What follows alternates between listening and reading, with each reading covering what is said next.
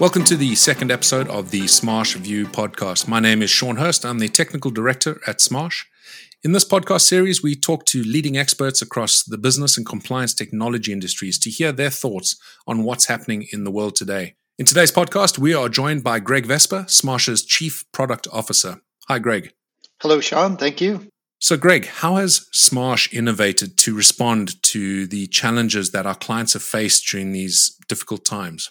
There was already an uptrend, Shaun, in the rollout of communication modes and communication content in the compliance industry pre COVID. We already saw a ramp in, uh, in mobile, mobile apps, uh, texting, instant messaging, different collaboration modes and mediums. So that was already kind of an uptick uh, in a pre-COVID world. And then when COVID hit, we had this step function increase with suddenly remote workforces in the compliance sector and the explosion of IM and collab tools as not just a nice to have, but as something that is essential. So what was already an uptrend became just a very steep curve for uh, adoption of this technology. And so that's a trend that we think is is not going to reverse. We think that accelerated a trend that was already in place. And now uh, the compliance sector as a whole is looking at how do we get our arms around this explosion of communication modalities, this explosion of communication uh, content types, and how do we how do we make that uh, that collaborative dynamic, that work from home collaborative dynamic, uh, not just suddenly remote, but suddenly compliant. And I think that's the challenge that we're facing right now. I've seen uh, I've seen that change coming over the last couple of years, where where companies that we deal with typically are quite conservative, the banks that want to embrace these new technologies. They realize the productivity benefits that they provide, but they were always hesitant because of the compliance side of it, uh, adhering to those old school compliance requirements that they've always had. And that's where Smarsh has always been able to help. But they've suddenly been forced into a situation where they just have to use these tools because they cannot be productive at all working from home without using these these innovative collaborative tools. So it's been a it's been a fascinating uh, few months. I mean, it's it's it's not been it's not been great in other areas, of course, with COVID. It's it's been uh, it's been tough times, but from the from the technology perspective, uh, it's been quite a fascinating journey. Yeah, it really has. And it what's interesting is that uh, it's not just the um, the actual enterprises that are struggling with compliance for suddenly remote workforce. It's the operators of the IM and collab platforms, right? The large collaboration platforms that are out there uh, went through unprecedented growth and a demand on capabilities. And so, what you find is a whole industry that's going through a surge right now and struggling to keep up with demand. Uh, now, the, the good thing about that is out of that, uh, out of that immediate market demand, um, comes opportunity because it it forces innovation to happen in a just-in-time fashion, and that's frequently what uh, what a developing market needs to to be able to accelerate the maturity of that market. And so I think that's what we're seeing happening. So out of the out of the duress uh, of the suddenly remote workforce, uh, what we're seeing, I think, is an uptick in capabilities, both on the collaboration side and from the compliance solution providers uh, who want to uh, then uh, take that that surge in demand and convert that into uh, an opportunity to get a compliant solution uh, quickly to the next level. And certainly at Smarsh, that's what we're experiencing. Well, I mean, there's there's two things I wanted to pick up on what you just said there. Number one is it, it certainly has been a challenge for for these uh, teams, not just compliance teams, but like you said, the communications teams. They've had to suddenly scale up massively, and I think people have responded quite well with that scaling up. But I think we're now at that next phase where you're scaling up, but you also need to scale up your compliance to match up with those uh, new new collaboration tools. And that that's an area where where Smarsh obviously we've been doing this for a very long time, and we've been doing a great job at it. But what in- innovations have we been seeing uh, internally at Smarsh when it comes to helping our customers? So uh, you use the word scale, and I think that's exactly the right word. So scale is really difficult, right? Scale will separate uh, solution providers uh, into different classes of ability. It's one thing to have functional capability; it's another thing to do that um, at scale, at global scale. And then when the scale goes through a, a step function increase, where you might go through a hundred or two or three hundred percent uh, increase in demand in a very short period of time. So uh, we have taken um, at Smarsh, we've we've seen this coming, and uh, we believe fortune favors the prepared. So we have positioned ourselves and our technology for scale and superscale. And specifically, we took a, a multi cloud approach toward uh, the solution space. And that multi cloud uh, technical approach helps in two dimensions. Uh, one is the deployability of your solution. If you all of a sudden have uh, uh, global regions, global deployability, and uh, different enterprises moving at different paces in different regions, there's going to be a lot of variety in terms of the deployment patterns that you're going to see. So you have to be able to accommodate those deployment topologies as they arise organically from the marketplace. You can't dictate them, you can't engineer them. You have to be in a position to respond positively to the marketplace when the market says now. And that's what's happened in the past six months. The market has said now. Uh, we were prepared for a market that uh, that was going to take off and say now, particularly um, uh, in a in a cloud and multi-cloud world. So uh, step one was for us uh, be multi-cloud deployable from day one. The the second benefit that you get from this multi-cloud approach is when you go to deploy, uh, you have the ability to deploy in a fashion that is not going to be constrained by the infrastructure. This is something in the uh, compliance space that has um, actually been kind of one of the uh, one of the long running challenges of uh, compliance solutions uh, is that they they came from um, kind of an on prem infrastructure dependent legacy, and over time, uh, what happened is these on prem infrastructures became uh, more and more sophisticated as the workload and the burden and the the explosion of content in the global data sphere started to really hit the compliance sector, these on prem footprints got larger and more complicated. And the scaling, the scalability of the compliance solution became directly correlated to the scalability of the infrastructure. If you couldn't scale the infrastructure, you couldn't scale your compliance solution and you had compliance risk. So you ended up with this um, infrastructure back pressure.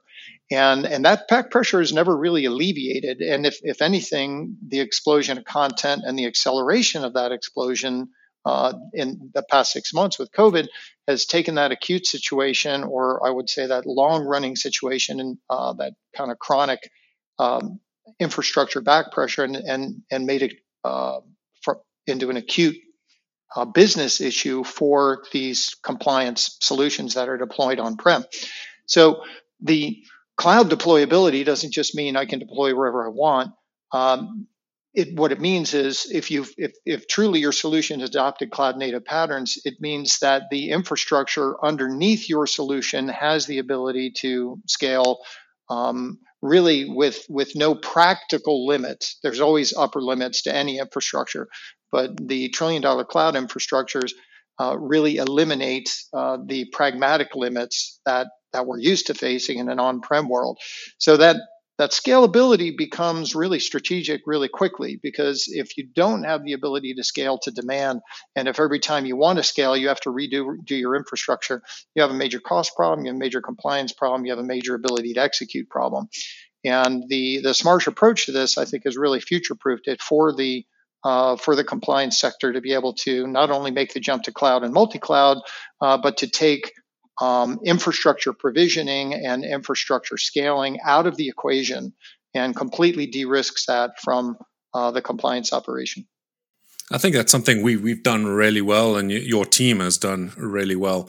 Is is to actually you know put that infra- infrastructure in place in a way that this this crisis has has not really impacted us too heavily from the data front, from the from the scalability front. We, we have responded so well, uh, and and and it's not just us. There, there's other tech giants that have done just as well. Microsoft has has done incredibly. Uh, of course, Zoom. We can't go anywhere without talking about Zoom, but. The, these other tech giants have also responded very well, and the common theme there is it's native cloud, and you know native cloud, public cloud I think it's you know it's no longer a choice that you're going to make. It's it's it's pretty much the only choice when you talk about these large volumes. When you talk about this vast scalability requirements, I think you know from my perspective, I, I don't see another choice. Yeah, I it's it's difficult, and you know, let me uh, let me clarify that you know Smarsh has experience in uh, in their own data center buildouts in private cloud and in public cloud. Right, we're familiar with operating all three. We have actually very deep and broad experience in those three deployment topologies, um, well, including on-prem. Right, so let's let's call it four deployment topologies: on-prem, data center, private cloud, public cloud. Uh, we have not experienced anything that creates the quality of service, the scalability, the serviceability, the operability that public cloud infrastructure does. And and there's there's really you're not giving up anything. What uh, in the past the trade-off was, well, you're giving up control and you're giving up data residency. But if you really look at the uh, at private cloud infrastructure or on-prem infrastructure, the security and data residency issues that on-prem and private cloud have are the exact same issues that you have in public cloud. The difference is those issues are addressed more convincingly by trillion dollar infrastructure players who have anticipated those and baked them into their infrastructure. So you you really do end up with infrastructure as a service that is better than the infrastructure as a service you can build out yourself. And, and that's where we became convinced, right? We experimented with this over time and we think we've seen the future and we believe the future is trillion dollar infrastructure because you can't really compete at the scale uh, and sophistication and the reach of that infrastructure. And now that InfoSec and data residency is getting baked those requirements from a compliance uh, perspective or from a non-compliance perspective, just general um, enterprise operations, uh, have been so baked so deeply into the operations and the infrastructure of that trillion dollar infrastructure. You now have something that, from a capabilities and from a um, cost benefit, is is really unrivaled. So uh, we believe that's the future, uh, and I think we're starting to see that as people deploy more and more on uh, public cloud topologies. Talking of the future, wh- where do you think we're going? What, what do you think's next? We, we've, you know, we, we've gone through the last eight nine months where we've responded to a lot of the challenges that have arisen. But what do you think is coming? What what, what do you think is next? So there's um, there's a couple trends that I think uh, have emerged already, and some of these are regional, but I think they all have global impact. So um, the first trend is the one we've spoken of: is that infrastructure matters, and if you get everything right, uh, everything else right about your compliance solution, and you have the wrong infrastructure, then you're going to fail. So Shaun, there's there's a couple industry drivers that are coming on strong right now, and they are voice and machine learning. So let's take them in that order. Uh, voice emerged first as a, a, real compliance target in Europe with MIFID II, uh, but it's now becoming something that companies outside of Europe and for the more general compliance use case are interested in. The suddenly remote workforce is uh, is creating an enormous amount of voice collaboration. Right, you have uh, chat and in meeting chat but the bulk of a conversation typically is happening within that conversation.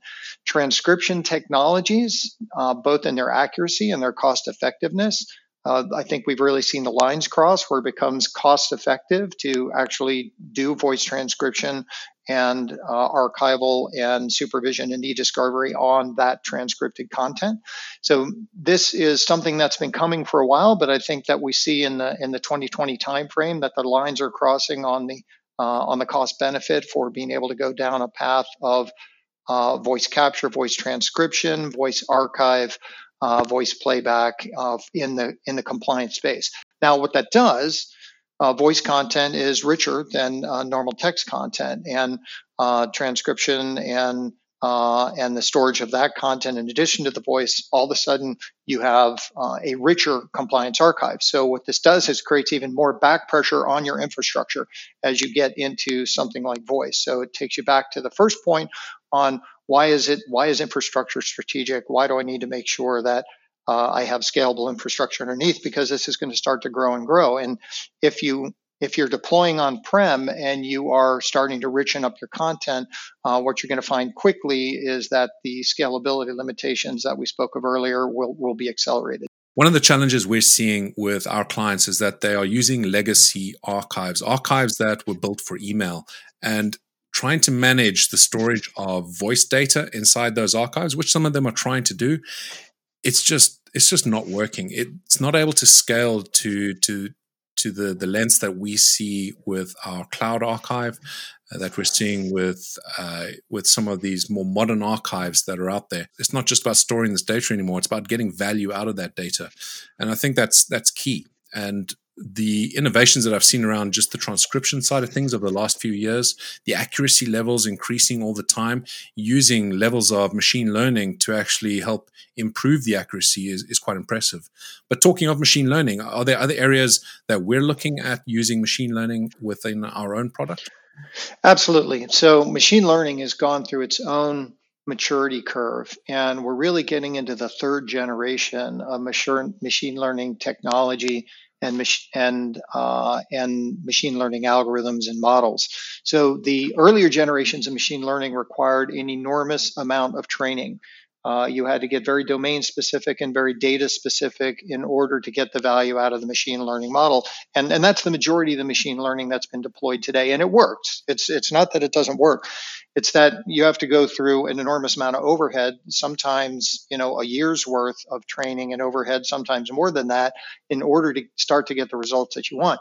But what we started to see in the past couple years, um, and in this past year in particular, is the advent of pre-trained models that are uh, available to for uh, natural language processing, which means you are actually able to now stand on the shoulders of giants and have something that is mathematically modeling out um, not just at the word level or the phrase level, but but modeling out semantics at a sentence level in a way that is language independent, that that is pre-trained based on uh, on on tens of thousands of hours of training that's already happened, and these models are available both uh, commercially and in the public domain.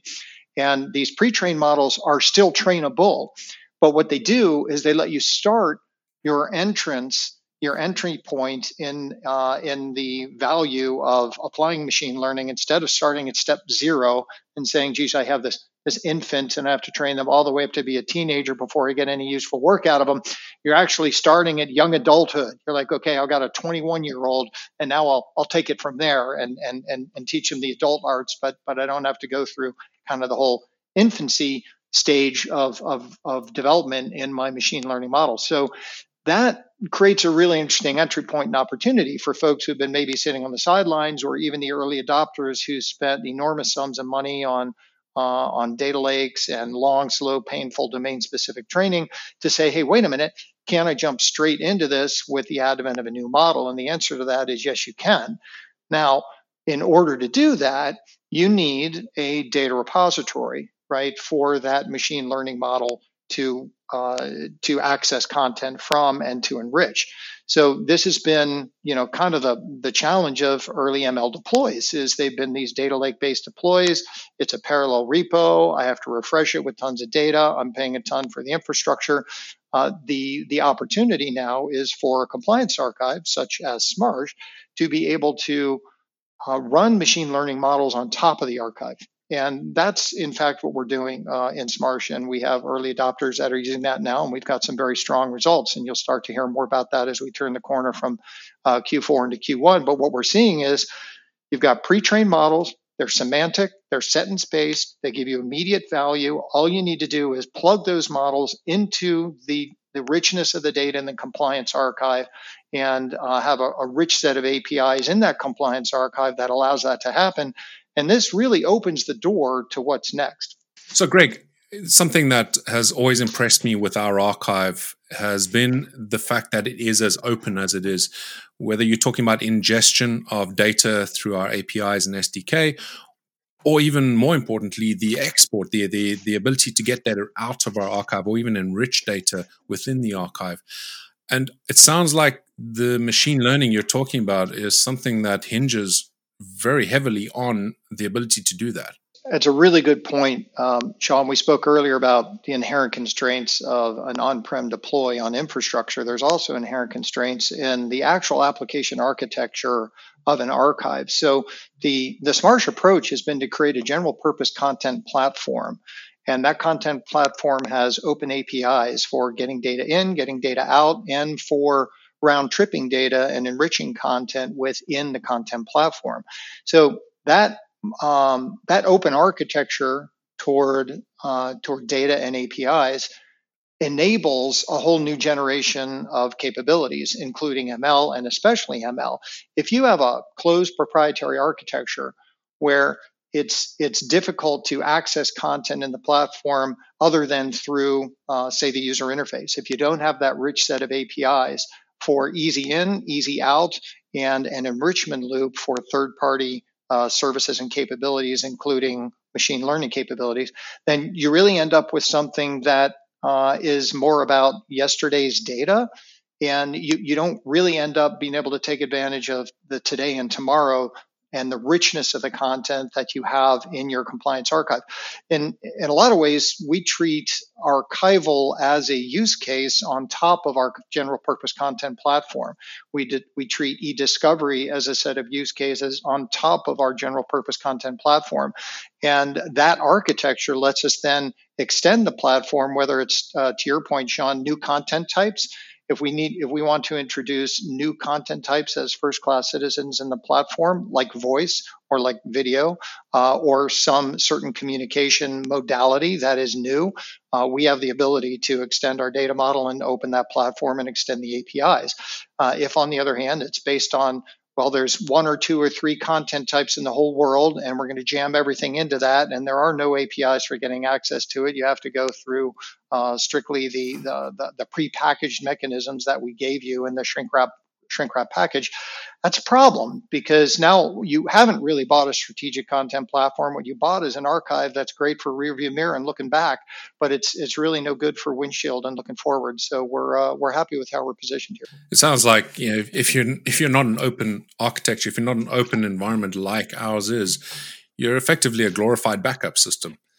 Uh, that's what it sounds like especially you know and it's not just about having that openness but also the performance know, the performance that that Smarsh has continues to impress me all the time. I, I, know I work for Smarsh, but it still it blows my mind when we when we see the performance out of a system that is effectively it, it's a compliance archive. It's a storage. I mean, archive. The the word archive is it, it's not an exciting word, but our platform is exciting. It is speedy and it enables you to do so much and and you know be able to use things like the, these these future technologies, the machine learning, and, and even the artificial intelligence. It's it's pretty impressive. It's a crucial point, Shaun, because uh, if if archive is just storage, right, then then there's really no reason to do anything other than just store your stuff in uh, in some highly redundant uh, storage infrastructure so that uh, you have you know cold storage of your content and, and you're now compliant. But that's not really what the compliance industry is about and that's not really what the compliance regulations about or what the compliance solution providers are working on. The, the compliance solution providers their charter is to application enable that content and it has to be able to support an archival use case where you have retention policies and you have worm storage and you have all these other archival use cases that have to be applied to that content. But all of that content needs to be application enabled, be it for an e-discovery use case, an archival use case, or a machine learning and analytics use case. And where we see the, the future of the industry going is to move beyond um, just the archival use cases or just the e-discovery use cases or just the supervision use cases and into the general purpose use cases of understanding your corporate communications, not just for risk management, but for strategic benefit. You have this rather rich repository of all your human communications, cross modality, in one content repository that is application enabled that content. What more can I learn about my business with this content? And better yet, what more can machine learning learn for me and come back and tell me about my business. So much of the compliance space is about looking for known problems or issues, but so much about corporate intelligence is about tell me the things I'm not looking for that I should be worried about. And this is what the next generation machine learning enables, and this is what a content platform like Smarsh enables. And that sounds very futuristic, but but it's happening. It's happening now. We're we're doing it, and and there are other other uh, vendors that are also doing similar things, and the industry is heading that way. In the next few years, it's it's going to be the normal. It's not going to be something where we're talking about you know futures, and getting the value out of your data. I think that that's the key thing for me. That's what I'm hearing from what you're saying. It, it's there's so much value inside this investment that you've made. You, you don't buy an archive uh, these days just to store all your data. And, you know, like you say, you might as well just go and get some highly redundant uh, hardware and, you know, go and back it up to the, to that, to that storage. But the fact is that it's, you know, it, the use cases for this data is so much more than just the regulatory requirements, so much more than even just the data privacy there are there are some real insights that can be gathered from the way people are talking to each other. Whether that's uh, internal, you can find out the the mood of your your staff, your colleagues. You can find out uh, a lot of information about you know where where there needs to be some. Uh, some attention paid, maybe from an HR perspective, in certain areas of the business. But even more importantly, is generating value from the communications that you're having with clients right? So if you're a, if you're a bank and you're you're you're a banker dealing with uh, some of your your own clients, you could be missing some buy signals potentially that could very easily be picked up by machine learning. You know, those are sort of use cases that I'm I'm excited to see in the future. Um, I think we're a little bit away from that, but not too far away. No, I think you're right. I think it's happening today. So it starts out modestly, uh, where the the um, the platform itself becomes more intelligent. And we see this in the in the supervision space, right, where uh, the work in supervision today is uh, largely done on uh, the the industry standard for this today is uh, is heavily indexed content and very sophisticated lexical scanning that allows you to uh, to find certain kinds of patterns that you're looking for, uh, and it works. It, there's there's nothing wrong with lexical scanning. Um, it, it, works. It works. Uh, um, it works pretty effectively. But what what it doesn't do is show you what you're not looking for, and uh, and that's where I think the machine learning comes in. And uh, what you'll see from the early adopters in this space is uh, how how can we apply machine learning to a supervision workflow in order to reduce false positives, right? That's the modest entry point, uh, and that's what we're engaged in uh, in the market right now. And with with very promising results, you can very quickly reduce your false positives 10%, 20%, 30%, sometimes as much as 50 or 60%. Uh, by doing machine learning assist on top of supervision workflows. So that's kind of the um, the more obvious entry point is how do we take uh, supervision workflows and optimize them by adding intelligence, reducing false positives, increasing the uh, the uh, workforce efficiency uh, of supervisors and of the supervisory role. But where this leads us, once you start down this path of saying, okay, machine learning is now you know helping us reduce false positive. What else? Now that we have machine learning in place, what else can it tell us? What else can we tell us about our business? And I think it opens the door to a more general purpose use case of enterprise communications intelligence and enterprise communications analytics, uh, which is something that also typically is trying is is being tackled within organizations, sometimes within compliance, sometimes from outside of compliance. But now you have a platform that's going to serve both those use cases, and you can now leverage your investment. Uh, that very considerable investment in your compliance content platform to meet um, these these traditional use cases and the emerging use cases, and that's what makes the decision to go with a solution provider strategic or tactical. If it's strategic, it's going to be forward looking, forward looking uh, in terms of the capabilities, forward looking in terms of the evolution of those capabilities over time. And, and that's where we really believe that the investments that uh, has made these past five years from public cloud infrastructure to an open content platform with open APIs to uh, early adoption of uh, machine learning technologies. We think that really kind of puts us in position for uh, for this next wave of growth. And and and COVID is uh, as unfortunate as a global uh, event it has been. It has also created uh, some unintended consequences of accelerating some of the innovation in this place and some of the market adoption in this space. So, uh, so we, we really think that the, the path that we're, we're on has been the right path, but it's now been accelerated, and we see that uh, as something that as we round the corner from 2020 into 2021, we're going to start to see uh, that uptick in commercial adoption across the board, voice, ML, and public cloud. Well, that brings me to my next question. How do you think the mass adoption of collaboration tools will affect the industry in the long term? We're already seeing some of that impact already, and we've discussed some of that impact, but how do you think it's going to impact the industry? Yeah, it's a great question. We're all kind of asking. Um, you know how much of this change is going to be durable and what will the new normal look like in a post-covid world? So uh, nobody knows but it's it's interesting to ask. Certainly uh, we're not we do not anticipate a decline in the use of collaborative tooling. Uh, whether or not remote workforces uh, remain remote or we go into uh, the more likely scenario of uh, more of a hybrid where you have a a higher degree of remote employees than pre-COVID, but you still have your uh, your your uh, your retail corporate presence. Regardless of the actual employee distribution, uh, the the use of these tools now that they are being uh, broadly deployed and, and in some cases creating as much or perhaps even greater efficiency than some of the uh, traditional wor- uh, workplace collaboration. Uh, that's not a genie that's going to go back into the bottle. Uh, we think that continues. Uh, to what degree and at what pace? Um, let's find out. I think one thing that we will see and that we're starting to see is now that there is a huge commercial opportunity for collab tools uh, other entrants into this market uh, will will occur and, and, is already starting to occur. You'll see other uh, players from the strategic platform players to to the startups saying, "Wait a minute, if we can make it easier for people to collaborate, then then there's a, a commercial opportunity for us." So the basic laws of market capitalism.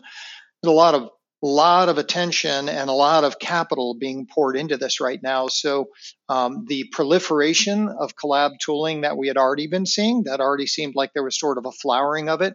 Uh, I think what we'll see is an explosion of that collab tooling, and and this of course creates a really interesting compliance challenge for the uh, compliant enterprise and a really interesting opportunity for the solution provider. So, um, what I what I suspect that we'll see is um, a, a, durable change in workforce adoption of collab tools and an emergence of uh, kind of let a, a, thousand flowers bloom in that collab space.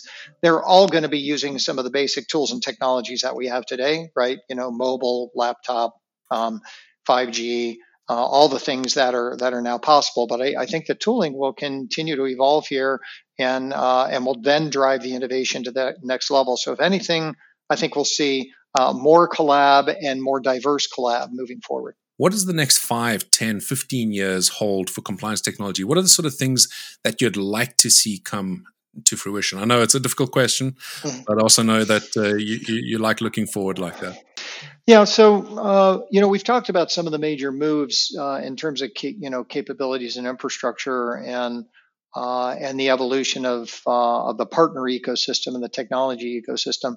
Um, I think the the biggest shift uh, that is that is going to happen here. Uh, the the advent voice is optional will become voice is mandatory. I think we're really just at the beginning of that. Uh, ML as optional is going to become ML as mandatory because the only way to keep up with this explosion of content, you kind of have to track the the volume and the richness of the content and and how do you get ahead of the curve in uh, in uh, in with technologies that that have leverage beyond today's technologies. So those technologies, um, uh, machine learning, voice, and trillion dollar infrastructure, those we think are already in play and are going to continue going. The I think the change that we're going to see on the side of the compliant enterprise is a desire to move beyond the compliance use case and into the general purpose corporate risk use case and uh, and then even go beyond the corporate risk use case because remember compliance corporate risk you're kind of playing defense right you're not necessarily getting strategic advantage uh, what you're doing is make sure that things don't go wrong or if things do go wrong that you have early detection and that uh, that you have good audit trails, and that you have good corporate governance. And these are very important. It's good hygiene, right? Uh, and it will help your operation certainly.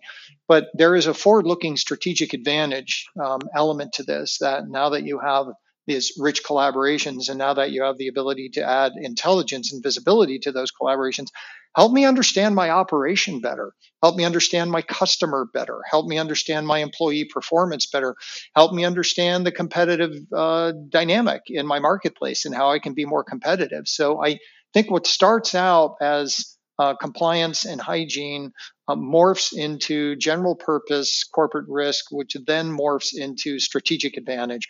What I really want at the end of the day from all this investment is I want to understand what's happening in my company, right? And humans are the biggest portion of any operation. And human communications have been one of sort of the hardest things to get your hands around because human the, the, the dynamics of human communication and trying to digitize those is actually a very sophisticated problem. But now with the advent of more and more sophisticated natural language processing and with the advent of solutions like Smarsh who can actually take advantage of that natural language processing in a holistic platform uh, with with uh, with the technology extensions that allow you to actually uh, application enable that intelligence all of a sudden you're like, well, wait a minute. I, I now have the apparatus to go beyond uh, just uh, kind of playing defense, beyond just having good hygiene and compliance, and into let me understand what my employee base, um, uh, how they how they interact with each other and with the marketplace on a regular basis, and that alone uh, is is so much value that I think it's going to drive the industry in that direction because the better you can understand your own operation, uh, the more the more competitive advantage you're going to have. So, Greg, let's say I'm a client. I, have I've invested heavily in some on-prem architecture that I've been running my archive successfully for the last you know 20 odd years, and we're starting to see it creaking a little bit. What do I do at this stage? Do do I do I invest more in the infrastructure? How do I approach that problem? Yeah, it's a great question, Shaun. So here's the problem with investing in more infrastructure. With the explosion of content that we're talking about, um, the on-prem infrastructure is going to reach a stress point. and if it's already at that stress point, um, adding the infrastructure and increasing the envelope is actually going to be making your problem worse. Here's why: if you create a multi-petabyte on-prem archive, and if your destination ultimately is trillion-dollar infrastructure, which we believe it is, then the ability to migrate from that multi petabyte on prem archive to a different infrastructure, private or public cloud infrastructure, has now become a very expensive problem. A problem that's going to be measured in the remediation of which is going to be measured in years and millions. So, the deeper you dig that hole, the more content you put into that on prem archive, the, the harder it is to solve. So, the longer you wait, the more expensive it gets. And if you if you are looking at expansion, I would highly recommend that anyone with an on-prem archive start to look at how can I get my day forward data, right?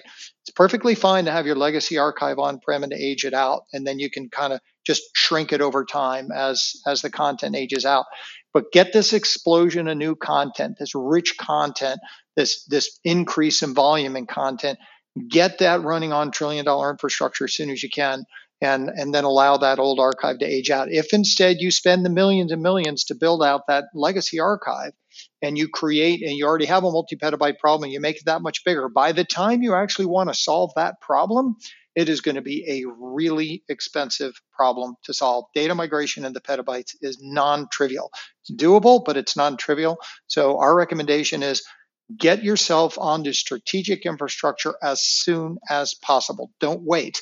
And the beauty of the you know the cloud opex model and uh, saas solution providers is you can do that. You can just start with the new right away. You don't have to do a whole big migration. All you have to do is say look i got to get my day forward data situated and i'm going to rationalize my legacy.